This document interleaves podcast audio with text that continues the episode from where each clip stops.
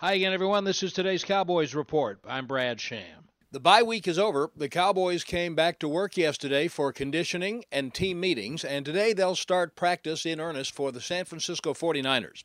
Now, the Cowboys may feel frustrated by their start, but the Niners are 0 6, the last five by three points or fewer each time. Last week, they changed quarterbacks, going to rookie C.J. Beathard a third round pick from Iowa. And Cowboys cornerback Anthony Brown remembers playing Beathard twice in college in the Big Ten. We played on my senior year, we played against them, and um, they beat us, of course, in Iowa.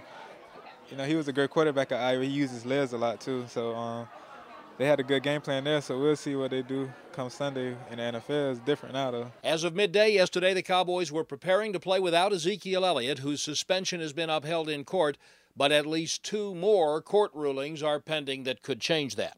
That's today's Cowboys Report. I'm Brad Sham.